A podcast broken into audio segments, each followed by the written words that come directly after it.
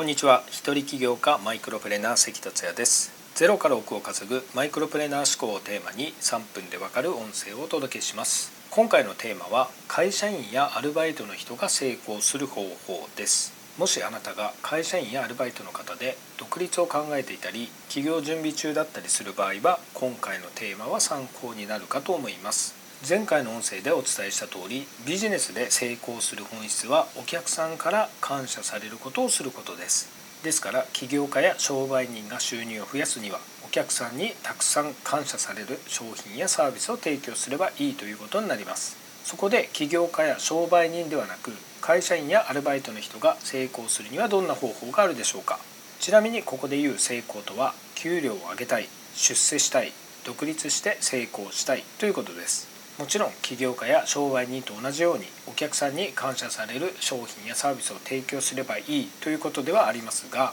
会社員やアルバイトの場合は最初の本質はそこではありません。会社員やアルバイトの人が成功するには別の視点から努力することが大事です。では何を努力すればいいのでしょうか。結論から言いますと社長に感謝されることをたくさんすることです。お客さんではなく社長です。その理由を説明します。まず会社員やアルバイトは自ら稼ぐ起業家や商売人と違って雇用されているという違いがありますよね。会社員やアルバイトも起業家や商売人もお客さんからお金を頂いていることには違いはありません。しかし会社員やアルバイトは雇用されているのでお金をいただく相手が違います。直接お客さんからお金をいただくのが起業家や商売人であり社長からいただくのが雇われている人。つまり会社員やアルバイトです。起業家や商売人が収入を増やすには先に言ったようにお客さんにたくさん感謝されることをすればいいですが会社員やアルバイトは社長に感謝されることをたくさんするといいのです。感謝されることをする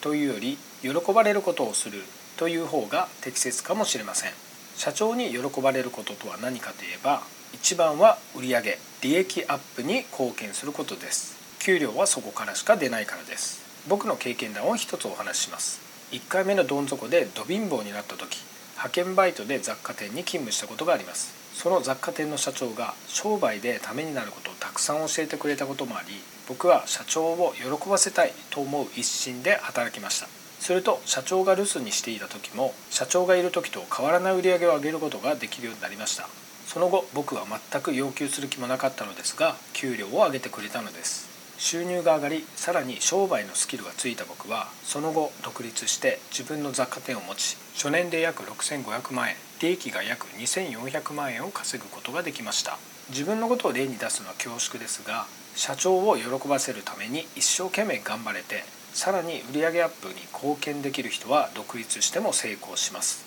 逆に社長を喜ばせたいという意識がなく売上にも貢献しなくて給料が上がらないと文句を言ってる人がいたとしてその人が会社を辞めて独立した場合どうなるでしょうか？高い確率で成功はしないでしょう。そしておそらく成功できないことを商品のせいやお客さんのせいにすると思います。もしあなたが独立を目指してたり起業準備中でしたら是非今のうちから社長を喜ばせるために成果を出されるよう頑張ってみられることをお勧めします。それがゆくゆくはあなたに返ってきます。まさにこれは前にお話ししたギブギブギブの精神ですね。今回は以上です。最後までお聴きいただきありがとうございました。この音声を気に入っていただけたらシェアなどしていただけると嬉しいです。それではまた明日。